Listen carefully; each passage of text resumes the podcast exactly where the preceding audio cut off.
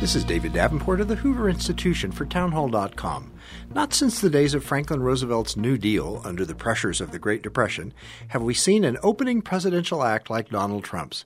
We've sent special forces to Yemen, left the Trans Pacific Trade Agreement, reopened major pipeline projects, nominated a Supreme Court justice, and changed the rules of immigration.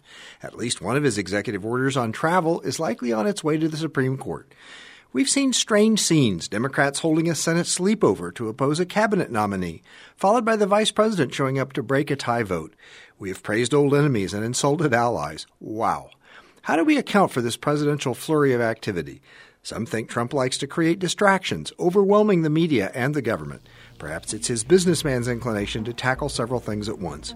But clearly, both the media and the government will need to adjust to a new pace and style. If people wanted change in Washington, they are certainly getting it. I'm David Davenport.